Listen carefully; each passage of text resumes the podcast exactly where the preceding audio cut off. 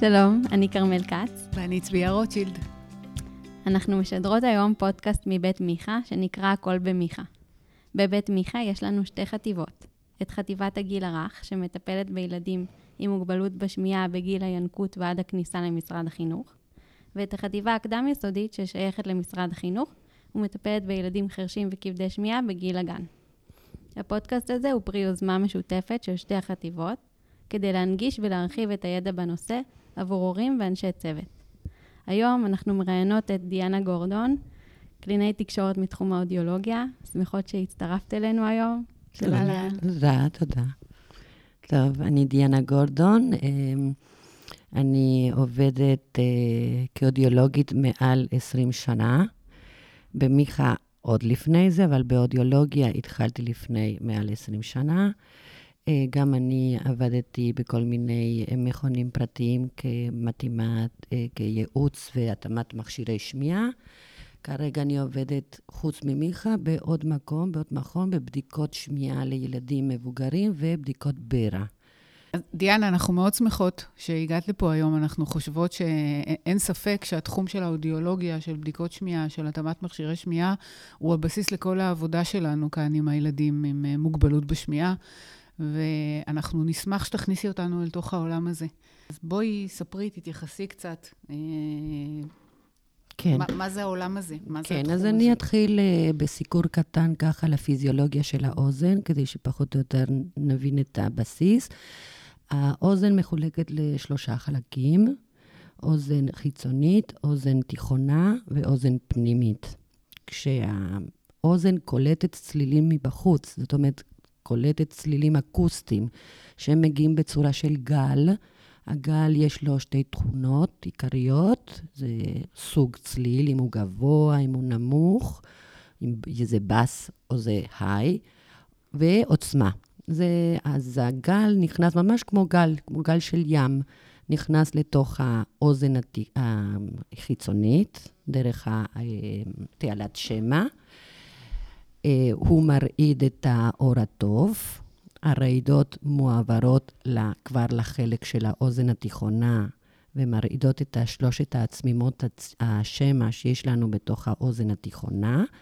העצמימות האלה זזות בצורה של שרשרת, אחת דוחפת את השנייה, ובסוף האחרונה דוחפת איזושהי ממברנה, שזה חלון קטן, שמעביר את, ה, את כל מה שעבר עד עכשיו לאוזן הפנימית. בתוך האוזן הפנימית יש לנו שני איברי, איברים. אחד זה האיבר של השיווי משקל שלא ניגע בזה היום, והשבלול.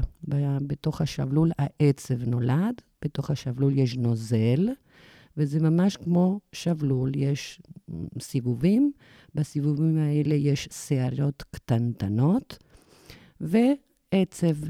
עכשיו, מהעצב עולה למוח, אה, ובמוח יש לנו מרכז של השמיעה, איפה ששם פוענח כל מה שקרה מבחוץ עד בפנים. זאת אומרת שמאנרגיה אקוסטית של גל שנכנס לתוך האוזן החיצונית, בתוך האוזן החיצונית זה הפך לאנרגיה מכנית, וברגע שהמכניקה הזאת עוברת לתוך האוזן הפנימית, זה עובר לאנרגיה חשמלית.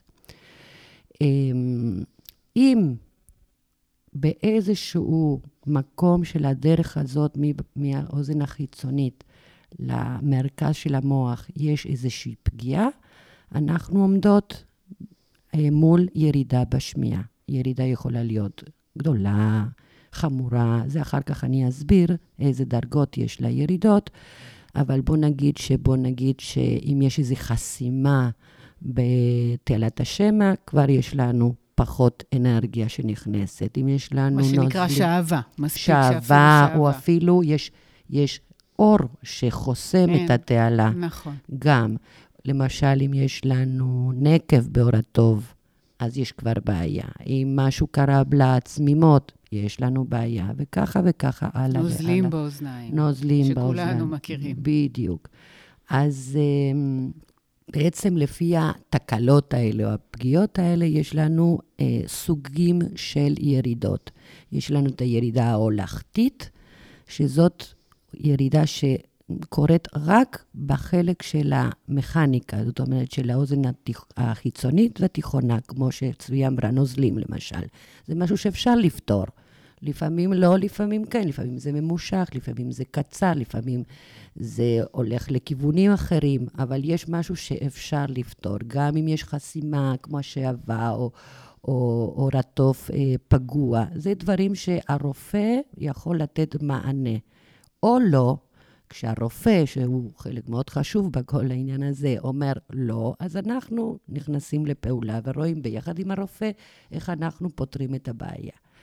אה, יש את ה... אה, בירידה ההולכתית נטו הטהורה, אנחנו נראה שיש ירידה. אנחנו נראה באודיוגרמה שאחר כך אני אסביר, ירידה בשמיעה, אבל העצב תקין לגמרי. Mm-hmm, mm-hmm. זאת אומרת שאנחנו נצטרך לשקול איזה מין אה, עזר שמיעה ניתן.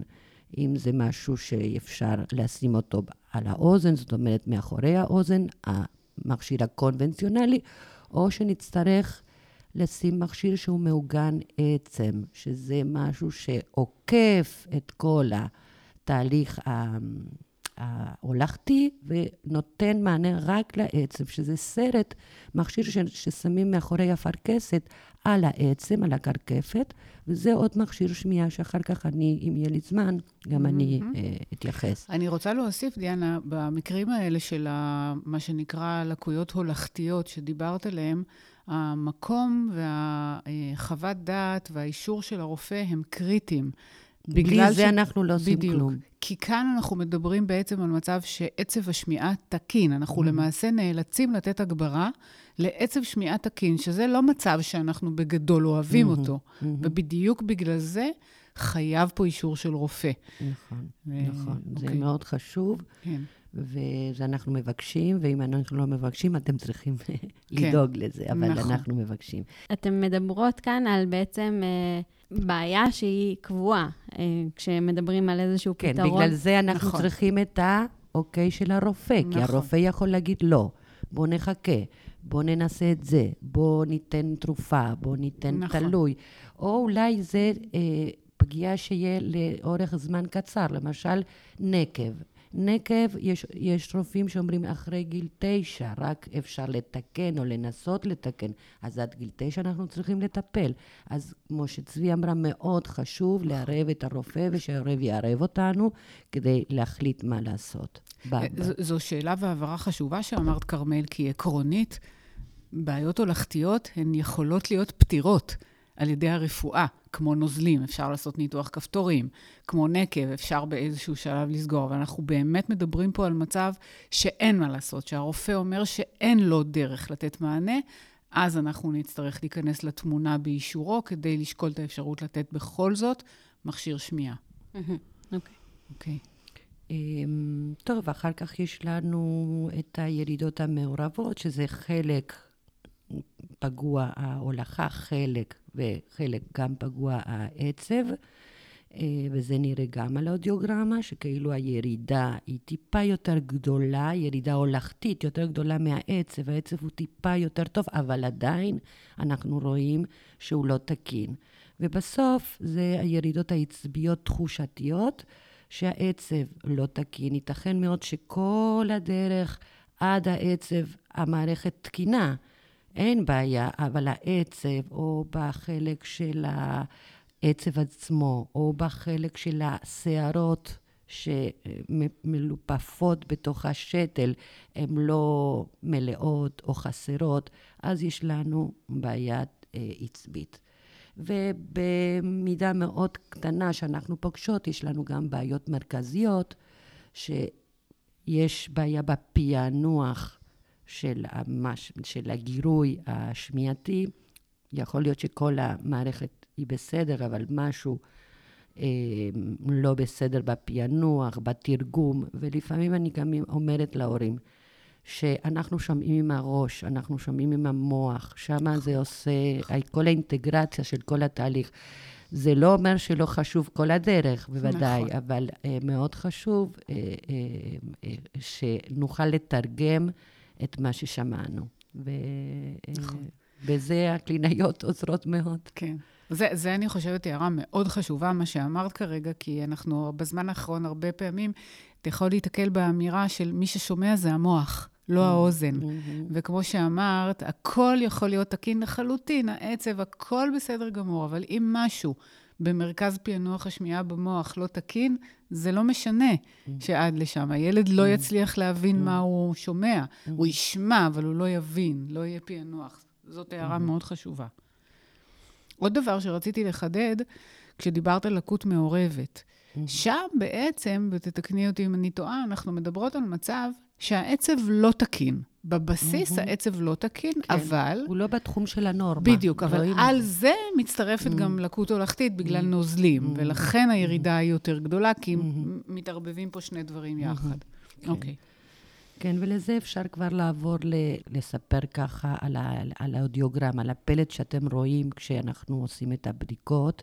אנחנו נראה באודיוגרמה שיש, שיש לנו למעלה אה, שורה שיש לנו את כל התדירויות, הצלילים שאנחנו בודקים, מהנמוך ביותר לגבוה ביותר שאפשר אה, לבדוק, ובצד השמאלי את, את, ה, את הדציבלים, מ-0 עד 120. את העוצמה. את העוצמה, כן.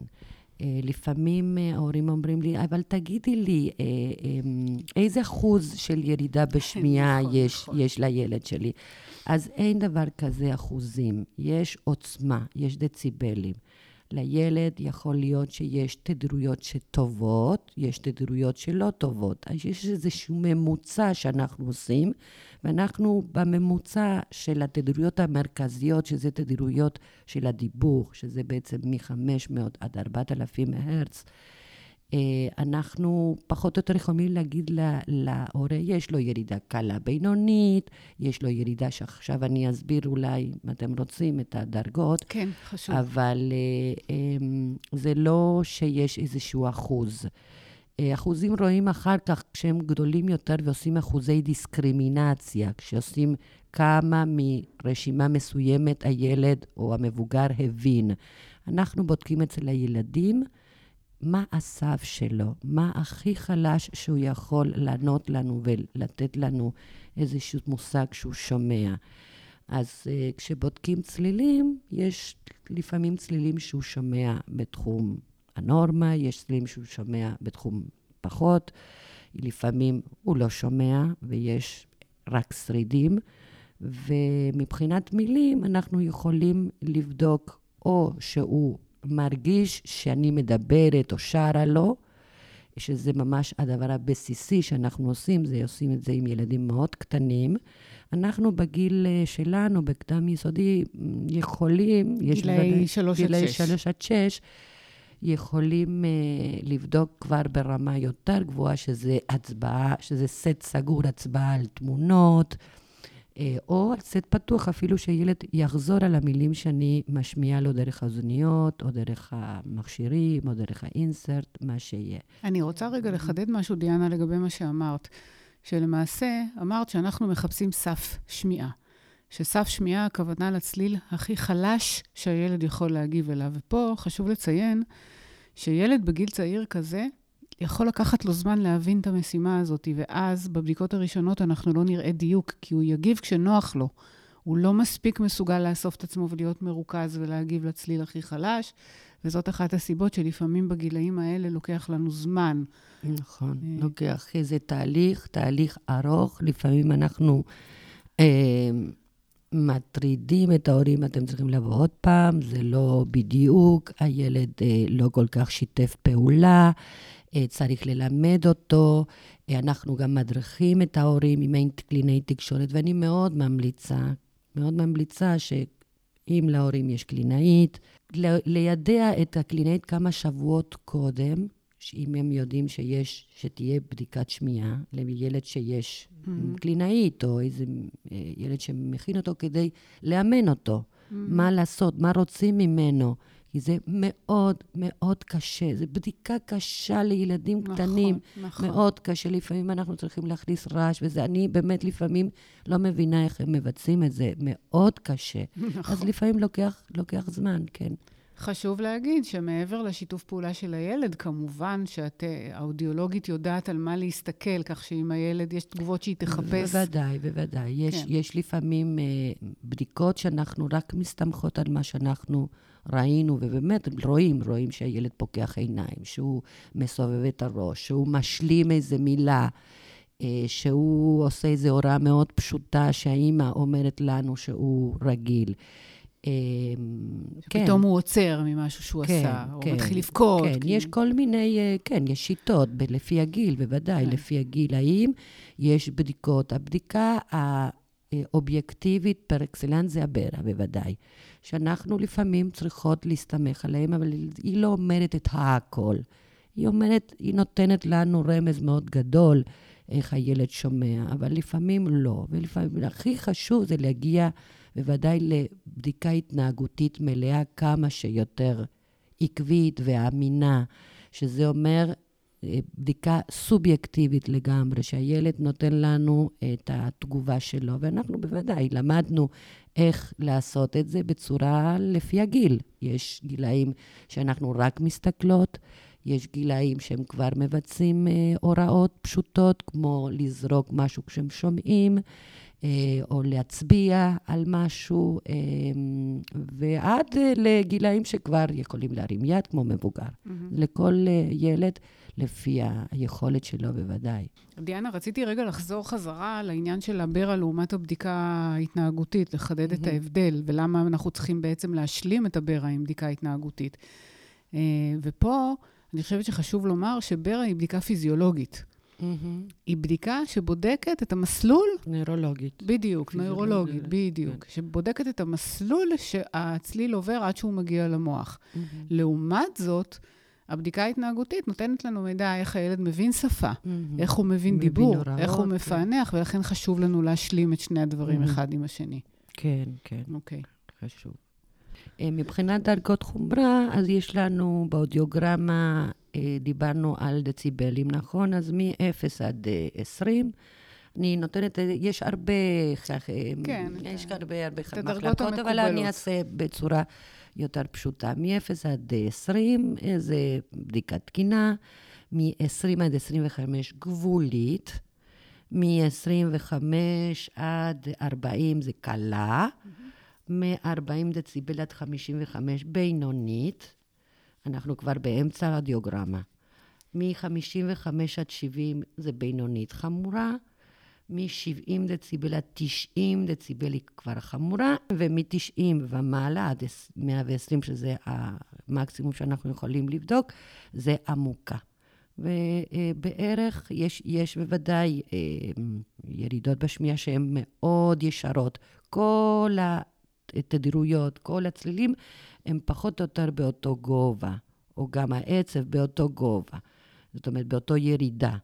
או יש... נסתכל על התרשים, אז נראה קו ישר. קו ישר. ואם לא, יש לנו לפעמים בדיקות שה... התדירויות הנמוכות הן פחות טובות והתדירויות הגבוהות טובות, או הפוך, התדירויות הנמוכות טובות והתדירויות הגבוהות פחות.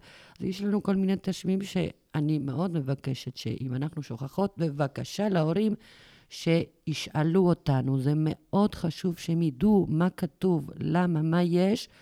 ו- ומה זה אומר כל, ה- כל הסימנים האלה. מאוד חשוב שהם יגידו להם באותה מעמד שאנחנו עושים את הבדיקה, מה זה. אנחנו נסביר. כמובן שבודקים כל אוזן בנפרד, בכל אחד ואחד כן, מהתדרים. בוודאי, יש עם ירידה בשתי אוזניים, יש ילדים שיש להם ירידה חד-צידית, זאת אומרת שבאוזן אחת הוא שומע תקין, ובאוזן השנייה איזה סוג של ירידה, ואנחנו מאוד ממליצים לשים מכשיר, כדי שהילד יקבל כמה שיותר שמיעה סטריאו, כמו שאומרים, בשתי אוזניים כמה שאפשר. עוד משהו שההורים תמיד אומרים, אבל למה? הם לא שומעים באפס אחרי המכשיר? אז לא. לא. אף פעם נכון. אנחנו לא מגיעים לת... ל... לעוצמות של שמיעה תקינה לגמרי, כי עדיין זה, זה מכשיר, זה מכשיר אלקטרוני. וזה עובד על uh, כל מיני דברים על העצב, אז אנחנו בדרך כלל מנסים שהילד עם מכשיר uh, ישמע בתחום התחתון של הנורמה. זה באמת יעד מאוד חשוב. כלומר, מה, סביב ה-20? 25, 20, אוקיי. זה כן תלוי הירידה, בוודאי שאם ילד יש לו ירידה של 90 דציבל, של בוא נגיד 70 דציבל, הוא לא יגיע ל-25, כי זה המון עוצמה לעצב וזה המון רעידה והמון עוצמה לראש. אז, אז התוכנה של כל... ש... זאת אומרת, יש המון ניואנסים שנכנסים לתוכנה ואיך מכוונים ואיך מגבירים מכשיר למערכת השמיעה של ילד מגיל מסוים, עם, אה, עם אוזניים מסוימות, אז זה הכל מאוד מאוד ממוחשב וממוקד. אז בואי באמת עכשיו, עד עכשיו דיברנו על הפיזיולוגיה של האוזן, דיברנו על איך להסתכל על אה, תוצאות של בדיקת שמיעה, מה שקראנו אודיוגרמה. עכשיו נעבור לדבר בצורה ככה ממוקדת בעניין של התאמת מכשיר שמיעה. אז בואי באמת נדבר על התהליך, איך זה מתחיל, מה עושים בתהליך של אה, התאמת מכשיר שמיעה. אז כן, אז מה אה, ברגע, שלנו? כן, ברגע שאנחנו קיבלנו ילד ועשינו לו בדיקת שמיעה, וגם היו בדיקות קודמות או לא, או הסתמכנו על הברה כי הילד לא משתף פעולה, אבל אנחנו מחליטות שהילד צריך מכשיר שמיעה, אז אנחנו קובעים תור להתאמת מכשיר. זה תור לחוד, לא עושים את זה באותו יום, עושים את זה אני תור... רק, רק אוסיף כאן שאנחנו נעבור לשלב של התאמה של מכשיר רק אחרי שיהיה לנו איזשהו מושג די מבוסס לגבי מצב השמיעה של שזה הילד. משהו עקבי, שאנחנו לפעמים בדיוק. באים ילדים עם, עם, עם בדיקות מאוד שונות אחת את השנייה, עד שאנחנו לא נגיע לבדיקה שהיא עקבית, אמינה, פעמיים, שלוש, אותו בדיקה, אז אנחנו לא, לא כי הולכים. אז, אם לא נדע איך באמת הילד שומע, אז זה יהיה אחד משניים. או שניתן לו מכשיר חלש מדי, ואז לא עשינו כלום, רק סגרנו לו את האוזן, או שחלילה ניתן לו מכשיר חזק כן, מדי. בטח, אנחנו צריכים את, ה, את המידע הזה הכל כך חשוב לכוון מכשיר. זה ה base, ה basic של התוכנה של כל מכשיר, לדעת איך הילד שומע. שלהבדיל ממבוגרים, אה, בעצם פה יכול להיות שניתן אה, הגברה חזקה מדי, והילד לא ידע להגיד שהרעש נכון, נכון. מפריע לו. זה נכון, אפילו שאנחנו בודקים את זה גם. אנחנו בודקים כל מיני צורות שלילד הזה לא, לא חזק. אה, מכל מיני, עם כל מיני מכשירים אפילו שיש לנו באודיו, באודיולוגיה פה. וגם יש את, ה, את ההחזר ואת השיקוף של ההורים. יש הרבה הורים שאחרי הבד... ההרכבה הראשונה או השנייה, אפילו אחרי חודש, באים ואומרים לי, הילד מוריד את המכשיר, איפה זה כואב. אנחנו ממשיכים, זה כמו שצבי אמרה, זה תהליך ותהליך, עד שרואים שהילד הסתגל וזה טוב, וגם הקלינאית אומרת, וגם הגננת, שזה מאוד חשוב, כי זה, גן זה רעש, זה סביבה רועש, זה מאוד חשוב איך הוא מסתגל עם המכשירים בתוך רעש. אה, אבל הכיוון מכשיר זה ה-highlight של אודיולוגיה ב- ב- אצל ילדים קטנים, אבל אה, למזלנו אנחנו חיים ב- ב- בתקופה שיש לנו כל מיני מכשירים אובייקטיביים שעוזרים לנו לא לתת יותר מדי הגברה, לעשות כל מיני אה, מדידות של האוזן, בלי השיתוף פעולה של הילד, אה, וזה עוזר, זה עוזר. אז איך מתחיל תהליך אז ההתאמה? איך מתחילים? אז ברגע שאנחנו קבענו אותו להתאמה, אנחנו אה, מפנים את המשפחה ל- ל- לעשות אוזנייה. מה זה אוזנייה? אוזנייה זה הפקק, הפ- הסיליקון שלוקחים לפי מידה של האוזן, כדי שנוכל להרכיב על האוזנייה הזאת את המכשיר. אה, ברגע, ואז ברגע שהם באים אה, לתור אה, שנקבע אה, אליהם להתאמה, הם באים עם האוזנייה, אז באותו תור שהוא ארוך, אז צריך להיערך אני בסבלנות. רק אה, אוסיף עוד שהאוזנייה היא החלק שמתאם בין המכשיר שמיעה אל האוזן. בלעדיו אי אפשר להתאים מכשיר שמיעה. הוא נכון. החלק שמחבר, ככה שאפשר יהיה לשים את המכשיר על האוזן, כדי שהצלילים יוכלו להיכנס מבחוץ, פנימה אל תוך התעלה, ומשם הלאה, נכון. לאן שצריך. אז um, באותו יום אנחנו מנסים כל מיני מכשירים uh, של כל מיני חברות. משרד הבריאות uh, מממן 100% מההוצאה של המכשיר. זאת אומרת, 6,000 שקל על כל אוזן, ויש לנו את כל המכשירים שמשרד הבריאות אה, ממליץ לנו להתאים מארבע החברות האלה, אנחנו משווים ביניהם. אה, יש לנו פה את המכשירים אה, שהסוכן נותן לנו, כדי, ל... הילד לא חוזר הביתה עם המכשיר הזה, זה מכשיר שנשאר אצלנו, זה רק להתאים, לנסות לו בבדיקות. לנסות אני... בתנאי מעבדה כן, אצלנו כן, בחדר נכון. האטום, לראות איך הוא מגיב עם המכשיר הזה. נכון, עושים את המדידות שצריך לעשות, ואם זה ניתן, יש לפעמים ילדים שלא נותנים, שנחדור אה, לתעלה עם כל מיני אה, אה, צינוריות קטנות, אבל אנחנו מנסים להשוות בין כמה שיותר מכשירים, או לפעמים ההורים מביעים רצון על מכשיר מסוים, אנחנו הולכים מאוד עם הרצון, אם זה אפשרי, בוודאי, עם הרצון של ההורים. אמ, אבל בסך הכל, בדרך כלל אנחנו משווים בין אה, החברות האלה. אה, נותנים באותו יום גם להסתובב עם המכשיר, אומרים לילד לצאת החוצה, לרחוב, ללכת, לראות איך זה, להתרשם איך הילד, אם הוא מכשיר, הוא נוח לו, אם טוב לו, אם הוא שומע איתו. ומשווים בין המכשירים. עם, ופה כן. הקשר הזה עם ההורים הוא מאוד חשוב לנו, כי אין מי שמכיר את הילד ולקרוא את התגובות שלו ולמה להשוות יותר מאשר ההורה, וזה מידע שמאוד חשוב לתת אותו לאודיולוגית, כדי להתרשם אם באמת מכשיר מסוים הוא נוח וטוב לילד יותר מאשר אחר.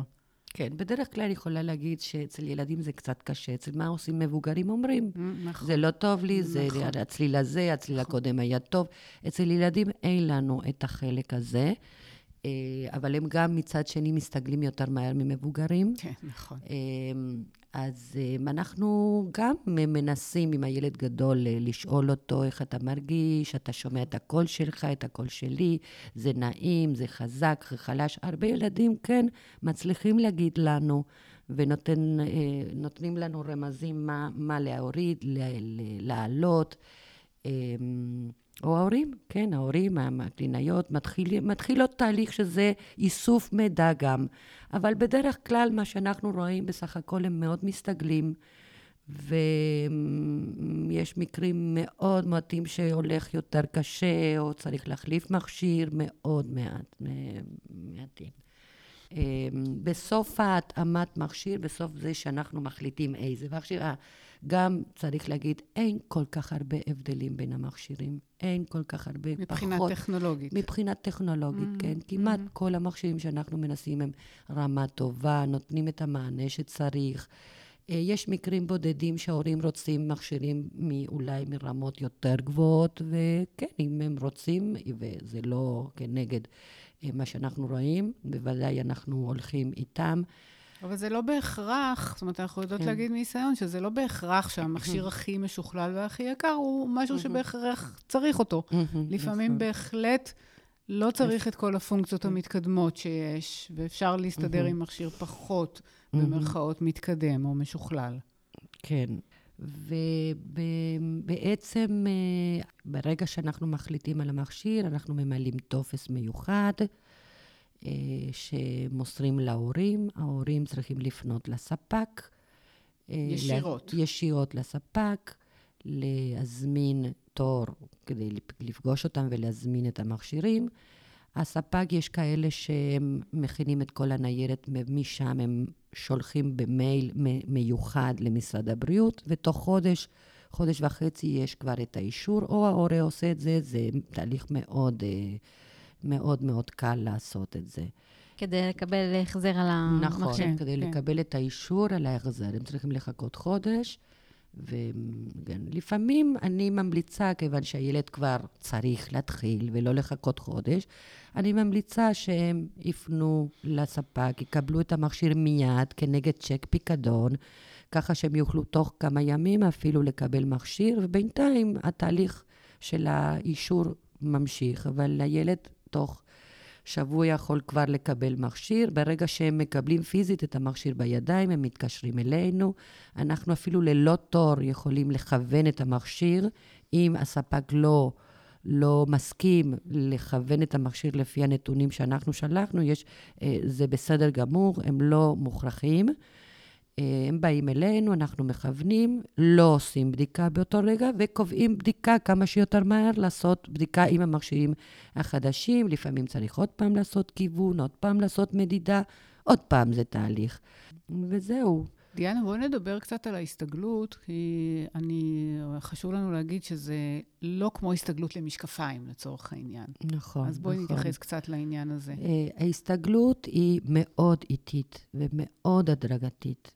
מאוד הדרגתית. אנחנו מכניסים משהו זר לאוזן, uh, שיכול uh, להיות לא נוח בהתחלה, אז אנחנו עושים את זה מאוד בהדרגה, ונותנים הדרכה להורים איך לעשות את זה. בבית, בהתחלה, כמה ימים, לא יוצאים החוצה עם המכשיר ושמים בפרקי זמן מאוד קצרים, יכול להיות, וזה לפי הילד. יש ילדים שכבר רוצים להישאר עם המכשיר קצת יותר, ולפעמים יש ילדים שלא. אז uh, פרקי זמנים, יום ראשון יכול להיות רבע שעה, יום שני חצי שעה, יום שלישי, הכל בבית. כשהילד עושה משהו שטוב לו, שנעים לו, לא לעשות לו מבחנים, אתה שומע, לא שומע, היי, hey, לשים אותו בצד השני של החדר, לא. רגיל לגמרי, כאילו שיש לו משהו שלא.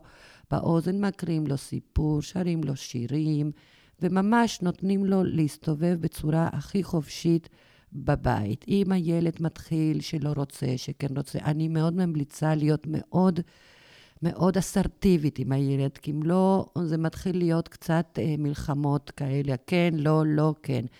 מתי שההורה מחליט לשים, הוא שם.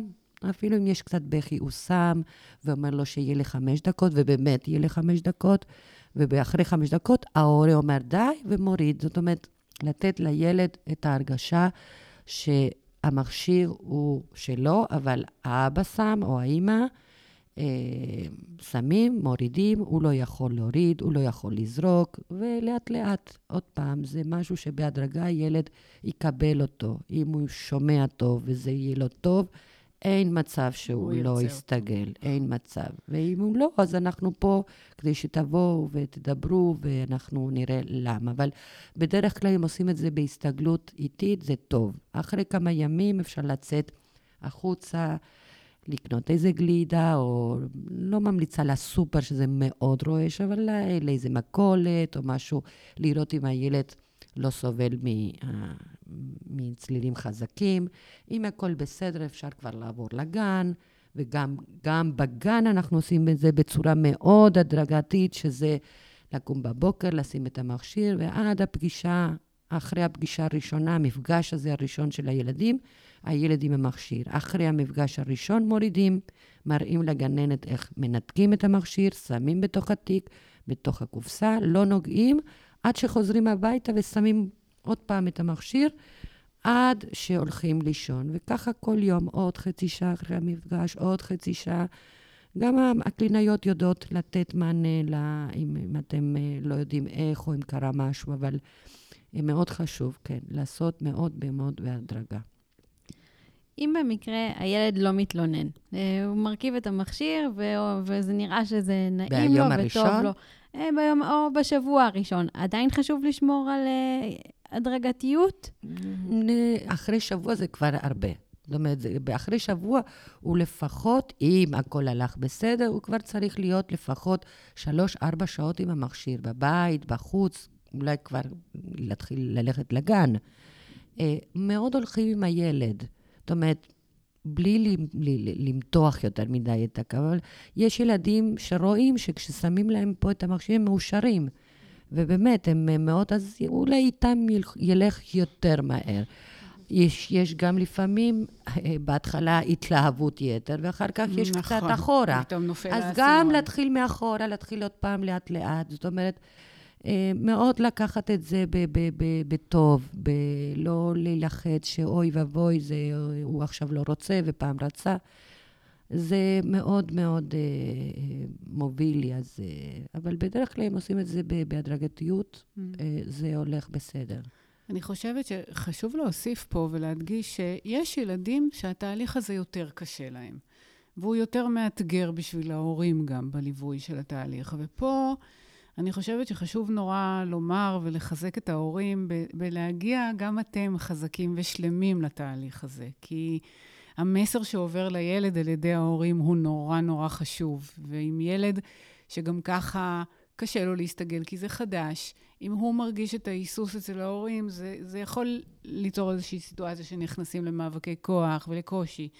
סביב ההסתגלות. כך שפה במקרים האלה היינו מאוד ממליצות להורים להיות עם אצבע על הדופק ולראות אם אתם מרגישים שאתם לא מסתדרים עם תהליך ההסתגלות לבד, אז לבקש איזשהו ליווי שלנו. בין אם זה של המטפלות הרגשיות, בין אם זה של היועצת החינוכית, או מישהו מאיתנו שיעזור. אה, כי באמת כל ילד מגיב אחרת. יש ילדים שאיתם זה הולך קצת פחות חלק, וצריך באמת לחשוב איך, איך עוזרים לכם כהורים לעזור להם להסתגל למכשיר.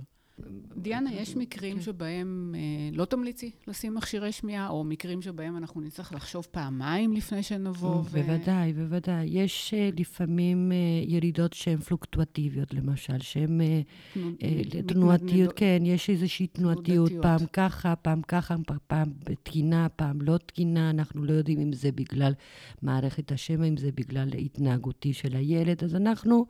או מחכים, אה, או לא, לא מיד ממליצים על לשים, או, אה, מנס, אה, או יש לנו גם את האפשרות של השאלת מכשיר, לתת לילד מכשיר מהבנק השאלה שלנו, בלי לרכוש אותו, זאת אומרת, רק צריך להשאיר איזה צ'ק פיקדון, איזה סכום סמלי על ההשכרה או על השימוש של המכשיר, ואנחנו מנסים ורואים.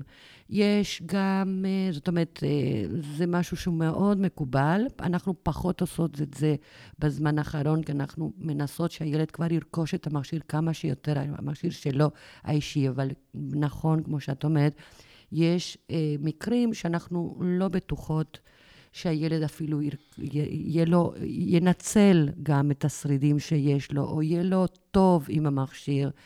אה, יש לפעמים ירידות מאוד גדולות שאנחנו רואים שהמכשיר, ייתכן מאוד שיכניס לו רק רעש אולי, אז אנחנו מנסים, או משאירים מכשיר, או מחכים, או, או, אה, או ההורים רוצים לעשות אולי המשך ייעוץ על שתל למשל, אז אנחנו מחכות.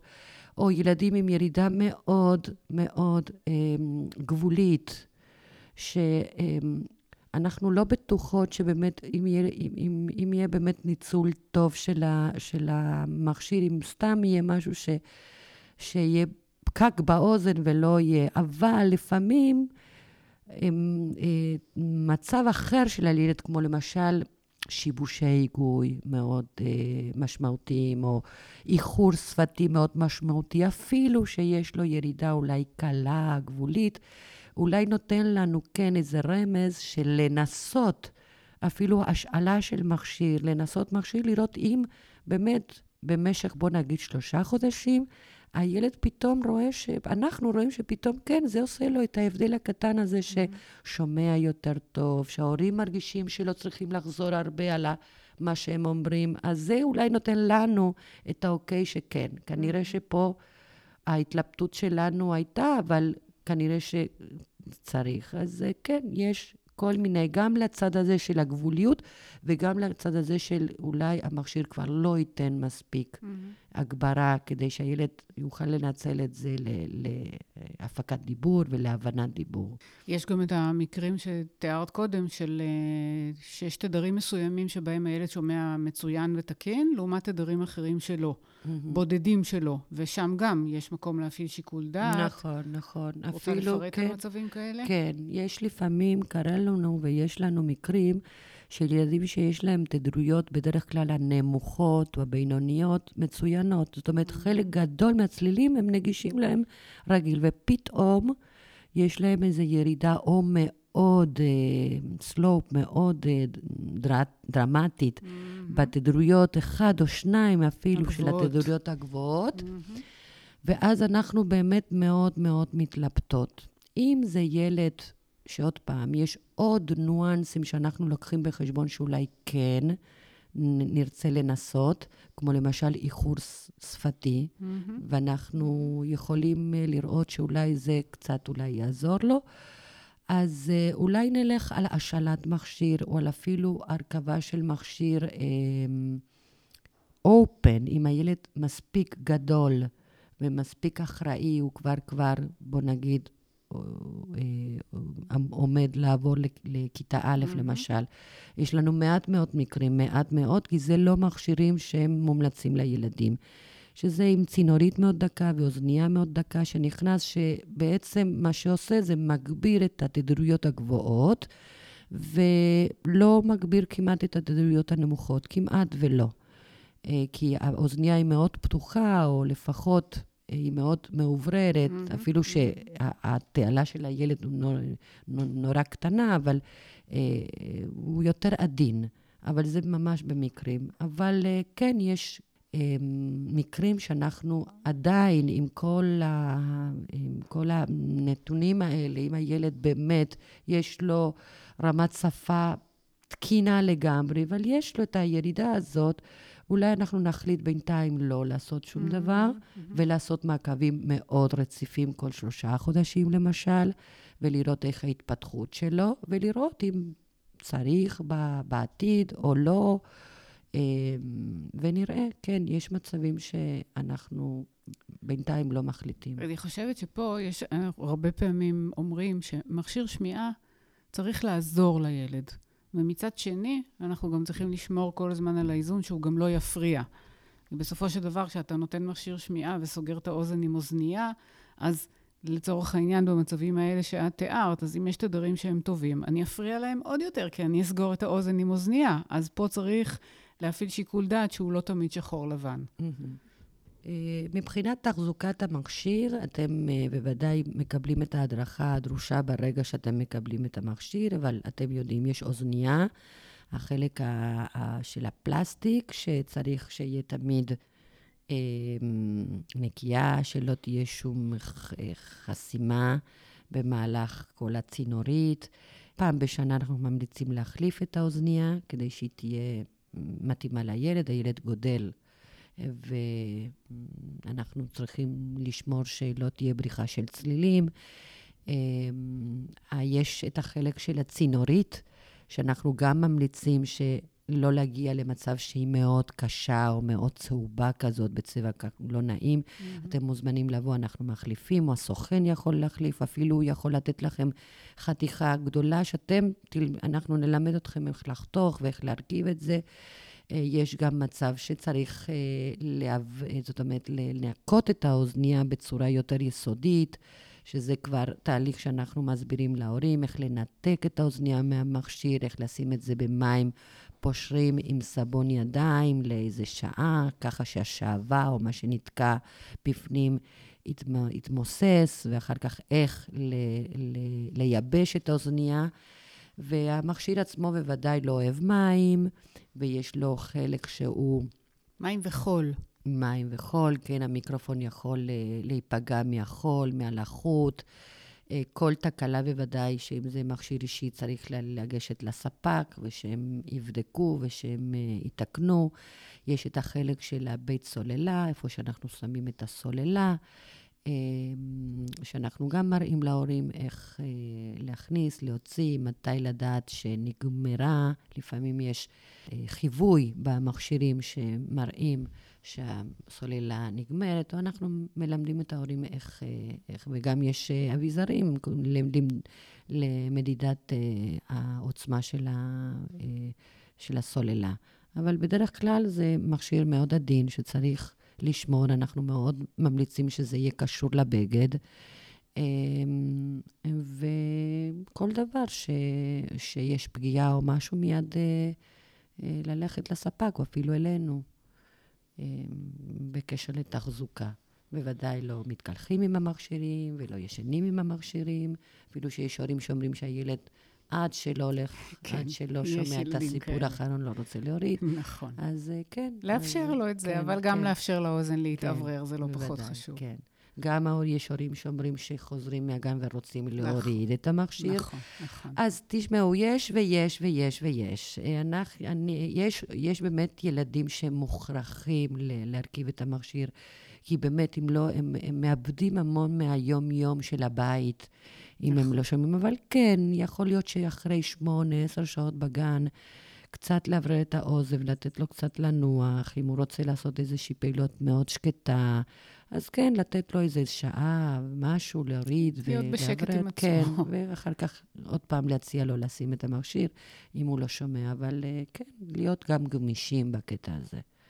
טוב. אמ, אני חושבת שככה, אם נסתכל על אה, לקראת סיום של השיחה החשובה הזאת, אם נבקש ממך להגיד בשניים, שלושה משפטים מה המסר הכי חשוב שהיית רוצה להעביר להורים בתחום הזה של האודיולוגיה, אז מה, מה היית רוצה להגיד?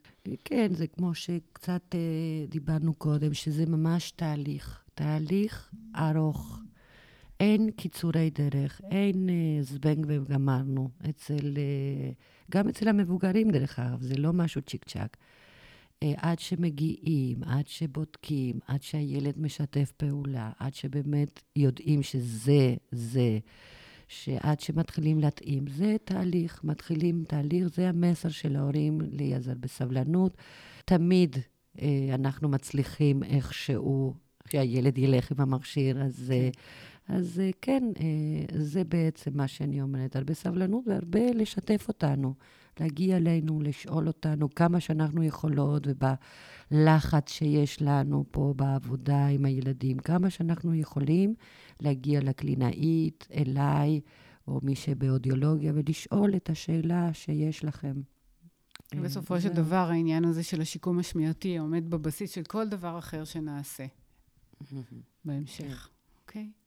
דיאנה, המון תודה. אני חושבת שזו הייתה שיחה חשובה ומרתקת מאין כמותה. תודה רבה. תודה רבה.